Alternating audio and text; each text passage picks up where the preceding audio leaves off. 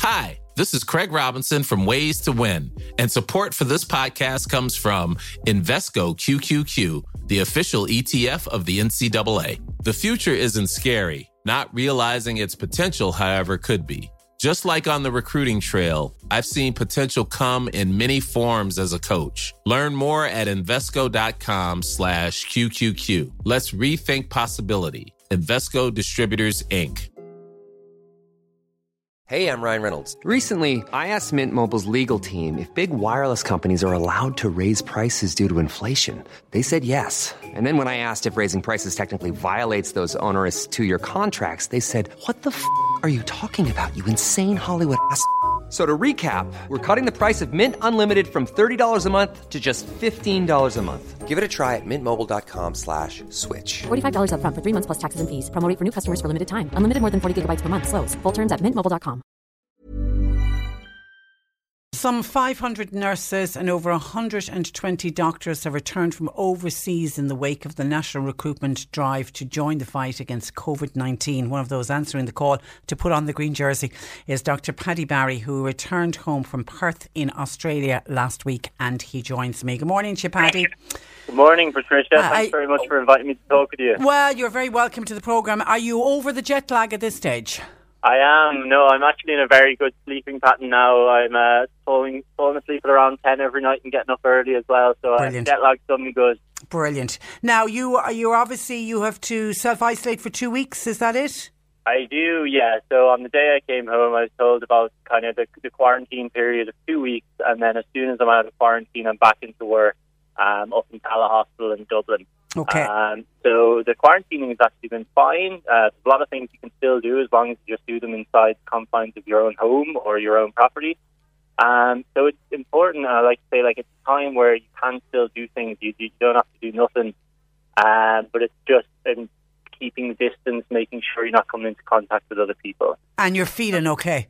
And I'm feeling absolutely fine. Thanks very much Brilliant. for asking. Brilliant, brilliant. Now, how quickly, Paddy, did you make the decision to return home? And, and talk me through how that all came about. Um, I was. I'd like to say a couple of days, but it was more like hours to be honest. So on it, the first few cases kind of came up uh, like early on in China, and we'd heard a lot of it because it was obviously like kind of big in the medical community. And then the spread to Europe was a little concerning, and eventually we received uh, kind of news of isolated cases in Ireland.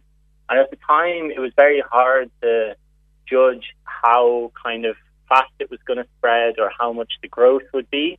Um, but once we saw kind of the appeals to the healthcare staff from the minister, uh, Simon Harris and Taoiseach Leo Varadkar, we decided it would be definitely the right thing to do is to go home and help with the help with the fight.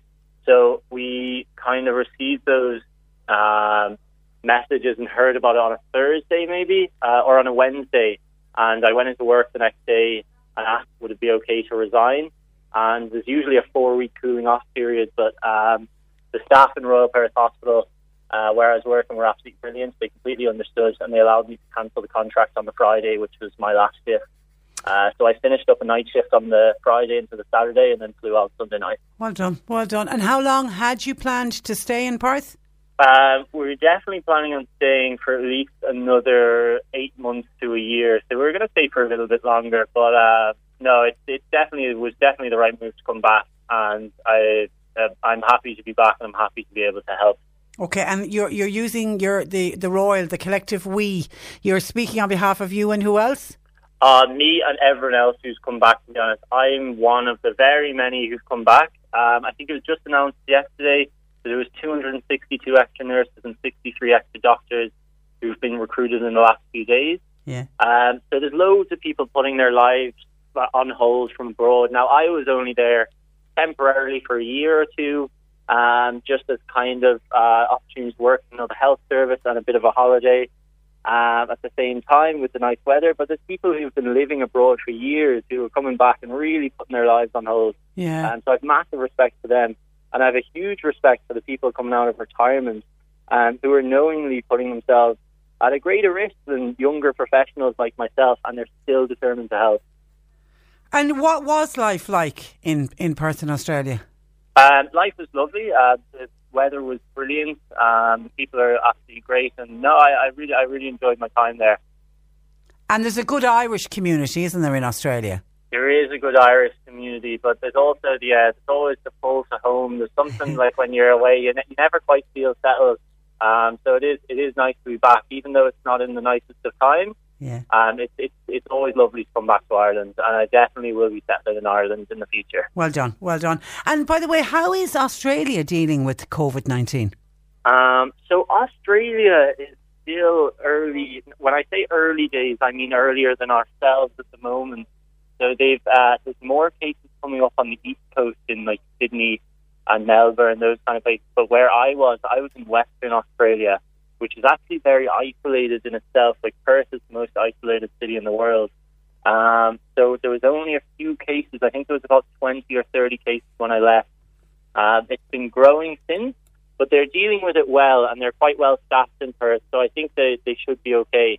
Um, as for the rest of Australia, it seems to be growing a bit more rapidly, but um, yeah, they, they're dealing with it well. I think they've started to kind of put in more restrictions on travel. I don't think they're quite at the pace that we are yet, but they're kind of moving that way. Okay, so you now have a contract with Tallaght Hospital. Yes. And what will you be doing? Do you know what department, where you'll be Um, going? Yes, I'm, I'll actually be working on the general medical team. So, um, general medical team basically any medical patients that come into the hospital on a given night is usually seen by this team on the next day, and then they'll be um, categorized into associated subspecialties. Um, so, with the COVID crisis, um, all the corona, a lot of the COVID patients will come under our team and will be managed by our team. Um, so we'll be, but every, all the teams kind of will be putting in an extra effort to manage the COVID cases as the numbers go up. Okay, and as as a doctor, Paddy, what what are your worries about this pandemic? Um, I, I'm confident, to be honest, I'm confident in the skill of the Irish healthcare workforce, an incredible workforce, and I'm also confident in the efforts of the government. Um, in the last few days, there's two major things have been announced.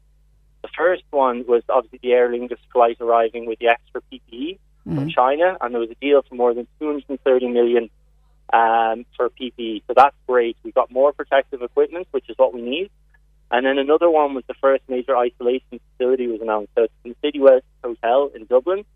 Uh, there's 750 rooms with uh, 1,100 beds and 600 overflow beds as well for step-down hospital care. So this is absolutely crucial because this allows us, as soon as people are ready to kind of step down from the hospital, as soon as they're well enough to not need that inpatient care, they can move straight over there and we can free up beds for more people to come in. So I think with the effort from the hospital staff and with the effort from the government, um, I I do have concerns, but they're not major. I think we I think we're well prepared for this, and I think on the way we're going, if we all put in a lot of hard work, I think things will be okay. And the, and the measures that were put in place on Friday night by Leo Varadkar the, uh, and, and Simon Harris, the right thing to do. I mean, we're, we're effectively, and I know they don't like to use the word lockdown, but we effectively have gone into, we've closed the country down uh, almost, but that is the right thing to do at this time. Yeah, so the, the increased restriction measures, which is what I'll call it, um, they are the right thing to do. Um, the two kilometre radius, the public transport restrictions, and the cocooning are among some of the things noted in it. Um, this is all, what we need now is a public effort. The public effort is crucial in the outcome. Um, so at the moment, community transmission now accounts for over half of the cases and the proportion of travel related cases is just going to go down and down with all the closing of the flights and things like that. So the battle at the moment will be won by the public effort. Um, the healthcare staff can save many lives, but the public can save the most. But it is it's good to note though that the public has been making a huge effort. Uh, the fall in the number of contact positive cases in the contact tracing um, last week or the week before, sorry, it was an average of 20 people who had come into close contact with the positive case, and now it's an average of five people. It's So fantastic. the public has been making a huge effort, and it makes me really proud. The people of Ireland are all pulling together at this time. I see a lot of people making extra efforts. I've seen a few business, um, a few Irish business owners uh, have been offering to pay for hotel rooms for healthcare staff and things like that. So it, it makes me really proud to see how much of an effort Ireland as a whole is making. Yeah, it's fantastic. It's fantastic. And you know, uh, previous generations, when we had emergencies and we had situ- situations that affected the world, uh, you know, we're asked to go to war. Uh, we've been Yeah. asked, we've been asked to sit at home on our couches and watch Netflix. You know what I mean? In, in the scheme of things, exactly. it. you know. Okay, listen, we're, we're, we're so, I, I can't even sum up in words, Paddy, how proud we are of all of you young doctors and nurses who've answered the call. it's, so much. it's been just so heartwarming to see some of the pictures coming out from, from, from the airport. And I would be remiss of me not to mention to people, uh, while you're a Dublin based uh, doctor, you uh, have very much got North Cork connections and you're nephew of the former Cork East uh, TD Tom Barry. I am. I am. My dad's side of the family is from Killavullen, and my mum's side is from Ross Carberry. So I'm very the, the Cork roots are very ingrained in me. And um, I remember many holidays, like many summers spent down in Cork as a young kid. Did you? Good on you. It's a great, it's a great spot. And when all this is over and we're allowed to travel again, Paddy, you'll be back down to the all the relatives. I definitely will. I definitely will. Listen, you stay you safe, much. okay? And it was a pleasure to talk to you. God bless. Mind yourself. Brilliant. Bye Thanks bye. very much, Patricia. Bye Bye bye bye bye. What a lovely, lovely young doctor. That's our future. That is uh, Dr. Paddy Barry, who has answered Ireland's call, packed up his life in Perth in Australia, and jumped on a plane and uh, came home. Hi, I'm Daniel, founder of Pretty Litter. Cats and cat owners deserve better than any old fashioned litter. That's why I teamed up with scientists and veterinarians to create Pretty Litter. Its innovative crystal formula has superior odor control and weighs up to 80% less than clay litter. Pretty Litter even monitors health by changing colors to help detect early signs of potential illness. It's the world's smartest kitty litter. Go to prettylitter.com and use code ACAST for 20% off your first order and a free cat toy. Terms and conditions apply. See site for details.